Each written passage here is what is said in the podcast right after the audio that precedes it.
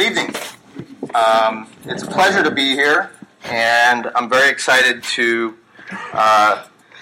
do this slideshow. This project has been a long ways from coming together, and over the last year, things have really started to get some steam. Pardon the terrible pun. Back up there. The project, the mainline project, as I call it, is basically a contemporary survey of the former Pennsylvania Railroad. So those of you that aren't aware, the Pennsylvania Railroad has been gone now for about 40 years. But my interest in the project really draws from four subjects and their unique interaction with each other: history, railroads, geography, and architecture. As a kid, I was always fascinated by trains. I fortunately never grew out of it, for better or for worse. I always wanted to understand the importance of railroads in the landscape versus just looking at the trains themselves.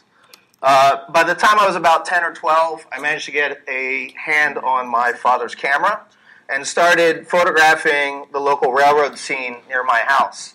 It was nothing major, but what really sort of drew me to the railroad was not what was there, but what was there. And I started taking pictures with just a simple 35-millimeter point-and-shoot, and it kind of spiraled into an uncontrollable urge to study photography, starting with just a few classes. Where did you grow up? Southern New Jersey. So it started with a couple of informal classes at community college, and eventually it led me to study at Drexel University, the full-on photography, for a full-on photography degree. During my education, I developed, for better or for worse, a love-hate relationship with the view camera. The view camera, as you know, is a very simple box camera. It dates back to early processes, and that camera really sort of gave me a feeling of crafting or making something. All these photographs that you see tonight are shot with film. They are all large format, and I continue to work in that as long as I can get the film. But throughout college and even after college, railroads and photography stayed completely separate from one another. The work that I found myself doing was informed by my interest in the railroads, but it was not of the railroads. I found myself exploring, the significance of place or of buildings that sort of I got to by my interest. But it took a number of projects documenting these changing and disappearing landscapes to acquire the perspective to get back to the very subject that led me to pick up a camera, which was the railroad. By that time, I really wanted to understand its operations, its place in the landscape, and its place in our history in the American in the country. I chose the Pennsylvania Railroad primarily for one thing. The Pennsylvania Railroad had a claim that they were the standard railroad of the world. It's a pretty tall order to say. And I wanted to know, was it arrogance? Was it actual fact? In the first segment of the project, I focused on the landscape in Johnstown, Pennsylvania, and Harrisburg, or Marysville, the Rockville Bridge. So I chose the Pennsylvania Railroad because of its claim of being the standard railroad of the world. That's a pretty tall order to fill, but when you look at the legacy of engineering accomplishments of the Pennsylvania Railroad, it's pretty easy to understand why they made this claim. The railroad spanned a congested and industrial region that was rich with natural resources. The Pennsylvania Railroad originally started by building a network from Harrisburg to Pittsburgh, and then by buying smaller railroads, assembled a network and a system that went from New York and D.C. to Pittsburgh and on to Chicago and St. Louis. The infrastructure of the Pennsylvania Railroad was pretty significant. They had a low-grade freight line that was specifically dedicated for moving freight traffic from the Delaware to Susquehanna River, a four-track main line from New York all the way to Pittsburgh and onward to Chicago and St. Louis, one of the only electrified rail networks that moved regional and long-distance passenger trains in the United States, and also maintained some pretty impressive large-scale terminals. Today, what survives provides a diverse selection of technological eras. And in order to re-envision the Pennsylvania Railroad, there's a lot of challenges with something that's gone for 40 years. First and foremost, was pretty the obvious stuff was access, security. In this day and age, the minute you get a camera out, especially some ridiculously large view camera, you're going to get questions asked. More importantly, though, the changes to the railroad network after the Pennsylvania Railroad's demise took out big chunks of the puzzle. So it took some time and investigation to figure out how all the missing pieces work together. But for me, it was important to understand that the project must start with some sort of historical viewpoint, a point of visual reference. When creating a dialogue with this visual reference, you take into consideration the old and bring it together with the modern issues to create an informed body of work. My inspiration and source of idea for this project was the work of William H. Rau. The Library Company's exhibition in 2003 and the subsequent book that John mentioned, The Traveling the Pennsylvania Railroad, would leave a huge mark on me that I could ever imagine. And it's interesting looking at this book because in my backpack in the back of the room is my copy of that book, and it looks terrible compared to this copy. It's my Bible. I walk around with it. I look at it. I travel with it. It's a source of reference all the time. Initially, it was sort of a knee-jerk reaction. I was attracted to Rau's work, the technical process, the flawless prints, the way he handled the view camera, the way he put photographs together. You know, the dialogue between Rau's work and my own was a really important part of the project and continued to grow and does still today. Rau was a Philadelphia-based photographer. His relationship with the Pennsylvania Railroad spanned 35 years in the business. But it was two campaigns that brought our attention to him in the 20th century, the first in 1891 and the second in 1893. He used that mammoth plate view camera that you see in this photograph, which gives me a little bit of size envy when I look at a camera like this. You know, it's an incredible piece of equipment. And to go out and to work with something like this is unimaginable today, even with using a 5x7 view camera, which seems like a joke compared to this. The commission was an effort by the railroad to attract leisure travelers, and the use of this work would be for promotional display at the upcoming Columbian Exposition and also in hotels around the world. The idea was to attract travelers to come see the American landscape by way of the Pennsylvania Railroad. But through Rau's work, I understood that there was the potential of creating a modern survey of the railroad that wasn't just about trains. By exploring the landscape, technology, and the unique properties of the railroad corridor, which provides a built environment that bridges cities, towns, and country alike, I could understand that all phases of modern operation could be included in this documentation. And Rau's work was a major influence. But this project, I knew very on, I did not want it to be a rephotographic survey. I'm not trying to reinvent the wheel. I'm trying to take from Rau's work and make a creative, contemporary view of the railroad in reference to Rau.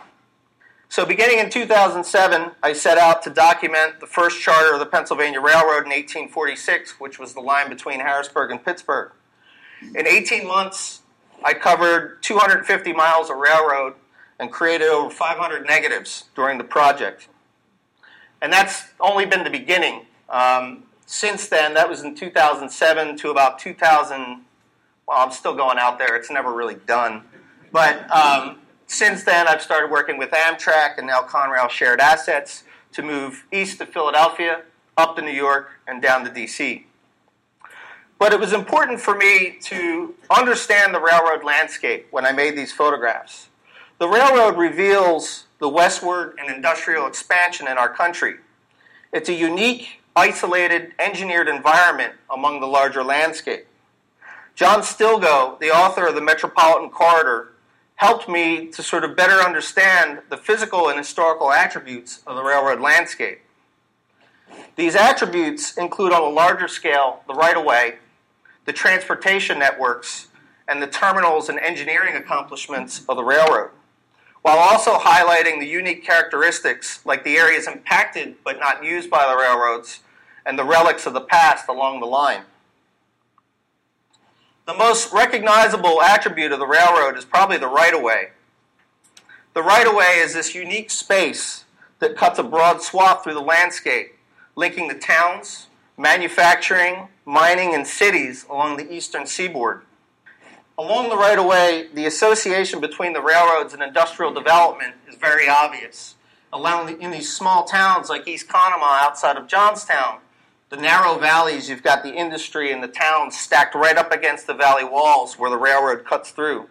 And at the summit of the Alleghenies, the railroad gracefully winds around mountains. This summit has been in use since 1854 and continues to operate, seeing about 60 freight trains a day. And in urban centers, the right-of-way defines and dissects different neighborhoods throughout the country. This right-of-way provided a vital artery for industry, providing access to mining, manufacturing, steel production, and deepwater ports. The Pennsylvania Railroad infrastructure and network was capable of handling heavy freight traffic. The Monongahela Valley outside of Pittsburgh was home to a large network and infrastructure of rail lines, providing various routes through the city center to feed the steel mills during Pittsburgh's peak industrial times. And the railroad not only hauled finished goods, but had access to natural resources, originating the raw materials necessary for production. In Johnstown, you have unique relationships between the Pennsylvania Railroad and smaller operations like the Conemaugh and Blacklick Railway. They used terminal roads to service the specialized infrastructure of the steel companies. So the railroad, the Pennsy, would basically hand off the freight to this smaller company and deal with the interchange and specialized operations of Bethlehem Steel. And in the agricultural regions like Lancaster County, tobacco warehouses and other cooperative buildings would take different farmers' products, load them into individual rail cars, and build into that carload revenue that the Pennsylvania Railroad and many other railroads used to rely on. And in addition to the freight revenues and the freight networks, the railroads also maintained an extensive passenger system for the good of the people, something that we're not so familiar with today, unfortunately. City stations and terminals were the metropolitan gateway to a transportation network. They were elaborate palaces and established a corporate presence in cities. They were destinations in their own right. Unfortunately, many survive a far cry from their past.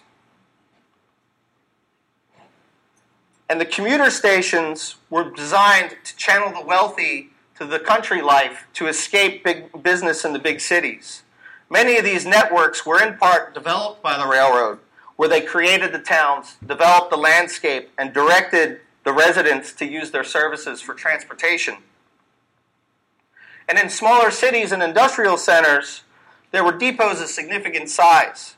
Harrisburg, in particular, was important to all of Pennsylvania Railroad's east-west passenger traffic.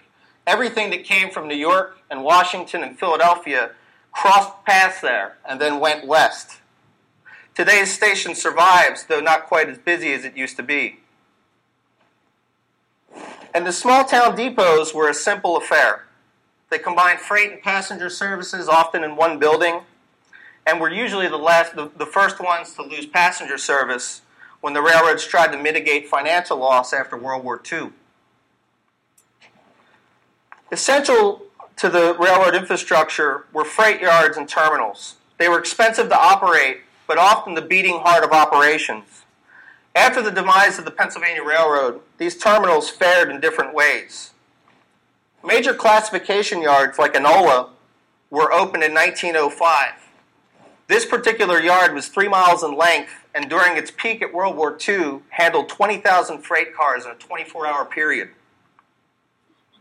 Other yards are a reminder of the local traffic demands, like that in Woodvale near Johnstown. This is the particular yard where the railroad would interchange freight with the steel mills. And now today, because Johnstown steel mills are done, they're closed and gone, long gone, the yards are just sort of left empty. And the outpost facilities speak to steam era necessity. Today, they're weedy spaces and industrial backlots, but they They are relics of an era of earlier railroading where steam railroads required regular service along the line. The Pennsylvania Railroad were pioneers in infrastructure, traffic management systems, and electrified freight and passenger service. This section sort of identifies key accomplishments in the field. Bridges were a very essential element to the railroad landscape, and each railroad had their own specific preferences. The Pennsylvania Railroad used several varieties, most built under the watchful eye of Chief Engineer William H. Brown, who lived in West Philadelphia for 25 years. Between 1881 and 1906, Brown would engineer and build a number of different styles of bridges. The first and foremost was the Stone Arch Bridge. You can almost always identify the Pennsylvania Railroad by these bridges, no matter where you are. The durability of these bridges allowed them to be built for any particular purpose, whether it was a single-lane overpass or the mile-wide Susquehanna. Perhaps the most well-known bridge from William Brown's tenure would be the Rockville Bridge, completed in 1902. It still stands and operates as the longest stone arch bridge in the world. And other steel designs and applications reflect some of the system improvements in 1902 to 1905 during Alexander Cassatt's time as president for the Pennsylvania Railroad. These particular bridges were common for spanning wide valleys, high bridges, and this particular one in Safe Harbor spans the Conestoga River Valley along the Susquehanna. Other variations of steel bridge construction were the Pennsylvania Truss Bridge. The railroad used these where they needed undergrade clearance to be able to put other rail lines underneath it, to cross rivers that were navigable waterways. And a great example is this particular bridge at 52nd Street in West Philadelphia, which was actually built to take passenger trains up and over the neck of the freight yard so nothing would interrupt one another. Another variation, and a bridge that would challenge every single ounce of courage in my body, would be the Del Air Bridge. The Del Air Bridge was built as a movable bridge to get out of the way to let ships pass through. Originally, it would swing open. Originally, it would swing open, and then in the 60s, they actually modified it so the span that's actually in front of me lifts vertically up out of the way so the ships can pass underneath. I'm standing on basically a twin tower of what you're looking at, basically at the top of that tower, to give you some perspective, through cooperation of Conrail. We went up an elevator and then through a porthole that was about this big, that was covered in grease, and then out onto a little catwalk where all the cables actually come up off the counterweight and go into the mechanical room. Another important part of the railroad were their interlockings. Well, what's an interlocking? It's a strategic intersection and switch point where trains can change, lines or direction.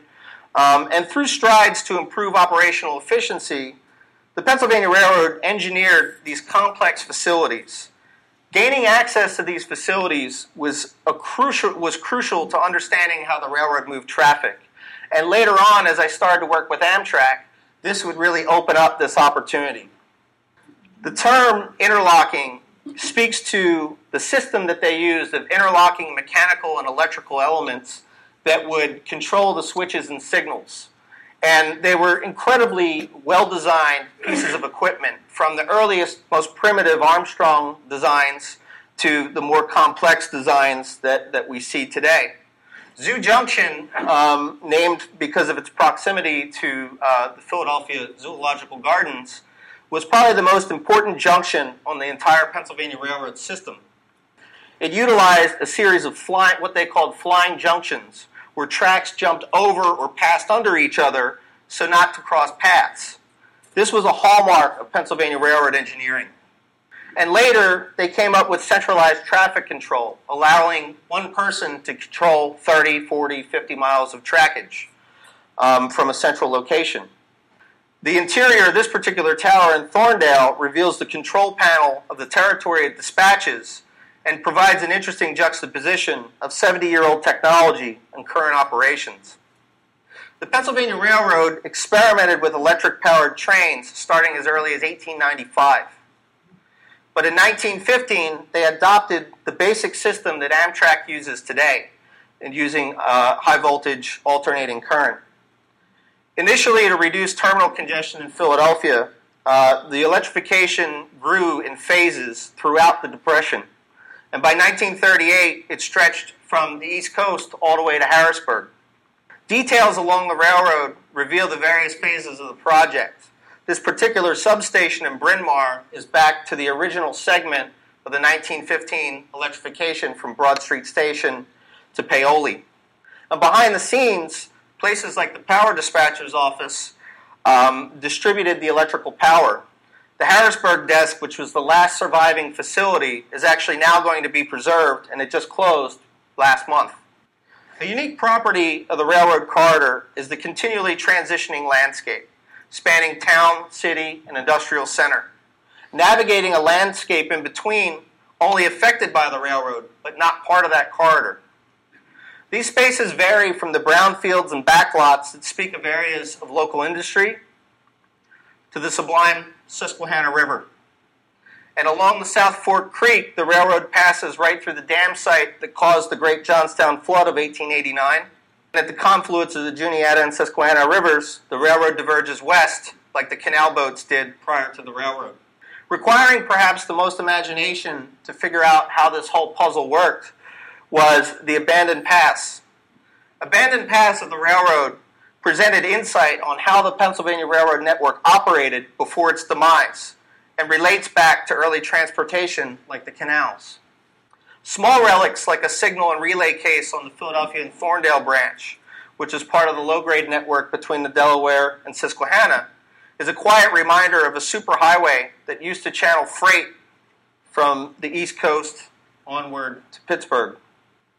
And deregulation allowed the railroads to shed money-losing lines and duplicate trackage after the Pennsylvania Railroad, rendering the Schuylkill Valley Division obsolete in favor of the neighboring Reading Railroad line to Pottsville. And with the reduction and loss of passenger service, complex junctions that were designed to move passenger and freight trains separate now became over-engineered access roads. As I continued this project, I really wanted to expand my viewpoint. In the downtime when I wasn't photographing, I would come here and pester Sarah. Initially, I remember going through 5 or 6 binders full of black and white 8x10 prints of Rau's work, and Sarah graciously offered to start making a wish list, and we should I tell people about this? to make a wish list and to start pulling work and looking at it. Rau's imagery sort of really furthered the historical reference and understanding to the success of my project. Rau's photographs were modern advertising, utilizing a young medium of photography at the time. But the modern implications of his work creates a historical document, a vignette into the past of the surging industrial times, revealing a company and a landscape about to hit its full potential. The perception of Rau and my conceptual framework was more than just imagery. The book, Traveling the Pennsylvania Railroad, contained a number of great essays providing insight on the project, the era, the railroads, and its implications today. In particular, there was an essay by John Stilgoe, a landscape studies professor at Harvard University, called An Opening Between Trains.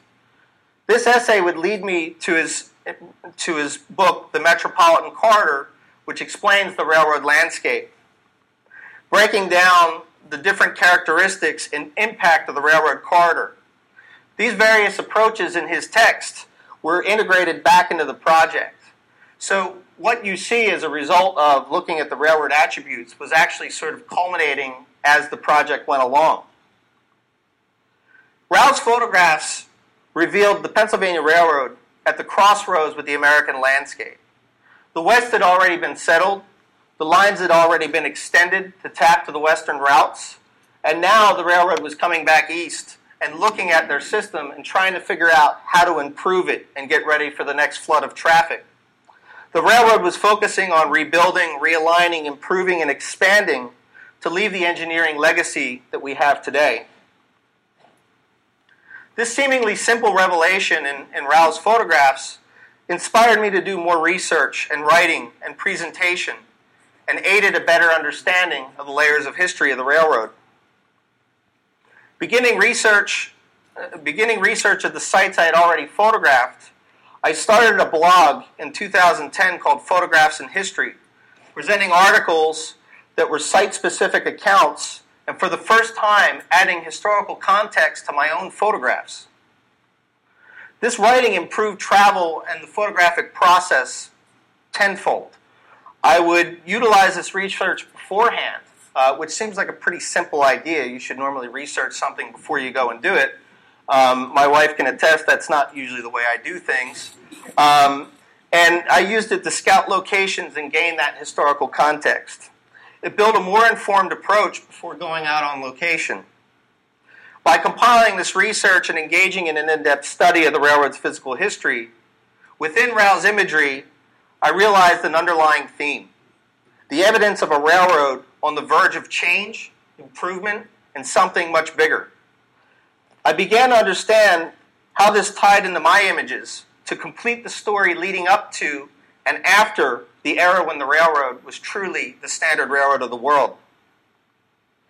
By re-examining the railroad attributes that we considered earlier, with the differences between Mr. Rau and myself, it reveals 120 years of time between this last commission of William Rau and today. A perspective of past and present starts with the service networks and terminals of the railroad.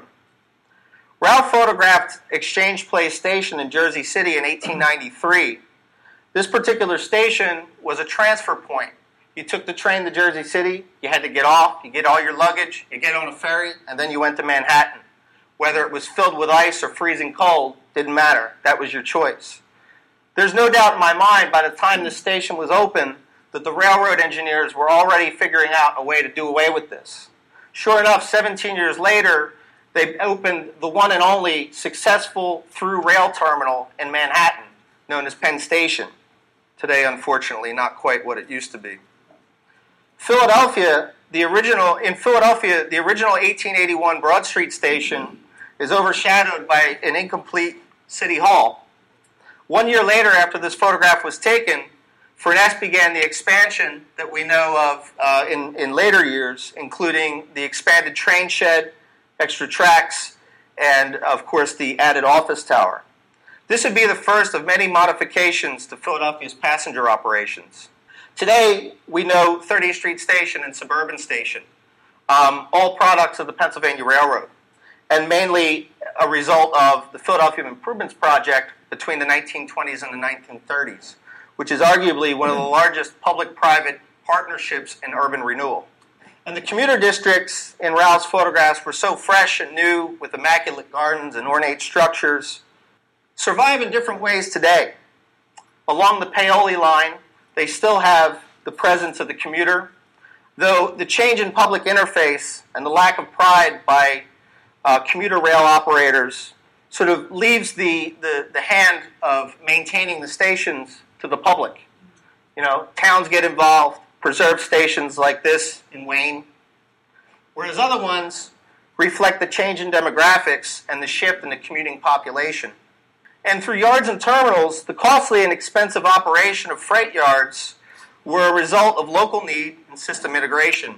The freight yards channeled individual cars into trains, assembled them, and moved them to their final destinations. This particular yard in West Philadelphia did not survive the 120 years of change and consolidation and abandonment. Railroad yards survive today in different ways. Enola, the same yard that we discussed earlier, still functions to a limited degree, but because the railroads now focus on moving 100-car trains of one commodity or containerized freight that can be taken from a train to a ship to a tractor-trailer, these freight yards are really no longer needed in most places. And in Philadelphia, Soft Coal Hollow is an area in Greenwich Point in South Philadelphia that was designed to move coal from train to ship or barge. You can see this is a pretty primitive operation. Well, it was succeeded by Piers 122 and 124 that were built by the railroad later on to export coal, as many as 200 cars into a single ship, or import iron ore to serve up to 7 steel mills as far west as Ohio. The history of engineering ability on the Pennsylvania Railroad is unrivaled. Rau's images reveal the early capacity expansion projects and modernization of the right-of-way, but there was a lot that happened after Rau's commission. New bridges were being constructed all over the system, most that outlasted the Pennsylvania Railroad by a long shot. The first stone bridge that was built was under endorsement by the Pittsburgh superintendent, Robert Pitcairn. The stone bridge in Johnstown was completed in 1887 as one of William H. Brown's first commissions, or first projects for the railroad.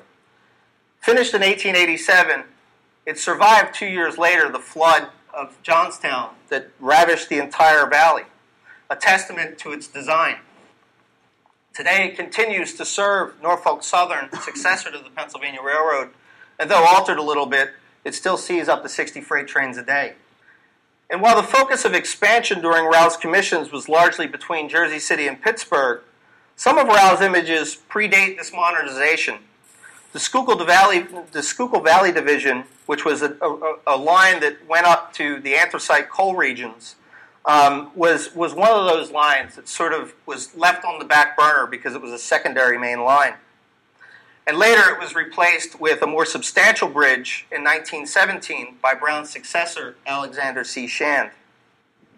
The railroad's junctions and switch stations were continually refined along the railroad. Early installations like Dillerville speak to an era of facilities that utilized lever and pulley systems to control switches and signals from a central building known as a switch tower or interlocking tower. You'll note the standard wood design in a lot of Rau's photographs where the railroad basically had a set of plans and they would just plug it into different locations. Some of these buildings would actually survive today. This is Alto Tower in Altoona, and it just closed last year. Modified, but still surviving, the railroad maintained these structures even when they started to adapt new technology. And the new technology came as early as 1910, 20, and 30s, utilizing these interlocking machines that were electro-pneumatic in design and eliminated all the moving parts out in the field so the system wasn't subjected to the poor weather and freezing conditions. Congested areas like the Y at New York Junction saw continual change to improve traffic flow, resulting in zoo interlocking. Zoo interlocking is still active today and is a great example of the various technological and system improvements throughout the 20s and 30s. And the signals on the outer reaches of these interlockings along the main line allowed the railroad to safely dispatch multiple trains throughout the system. This early example of a semaphore was seen as early as the 1840s in use in the UK, in Great Britain. This change in signal technology has been ongoing. The Pennsylvania Railroad designed a new system called position light signals to replace the semaphores, and now today, those signals are being cut down and replaced for a new generation of modern installations, for better or for worse for some of us. While technology continued to change, some of the characteristics along the railroad remained similar. Rau was commissioned to illustrate the scenery and destinations of the Pennsylvania Railroad. Well, he had no shortage of this subject to explore. The railroad spans the scenic river valleys of the Susquehanna, Juniata, and Conemaugh rivers, revealing a pristine and wild space along the line. I found this really important to incorporate in the project, showing that isolated beauty and countryside that was still part of the passenger's experience.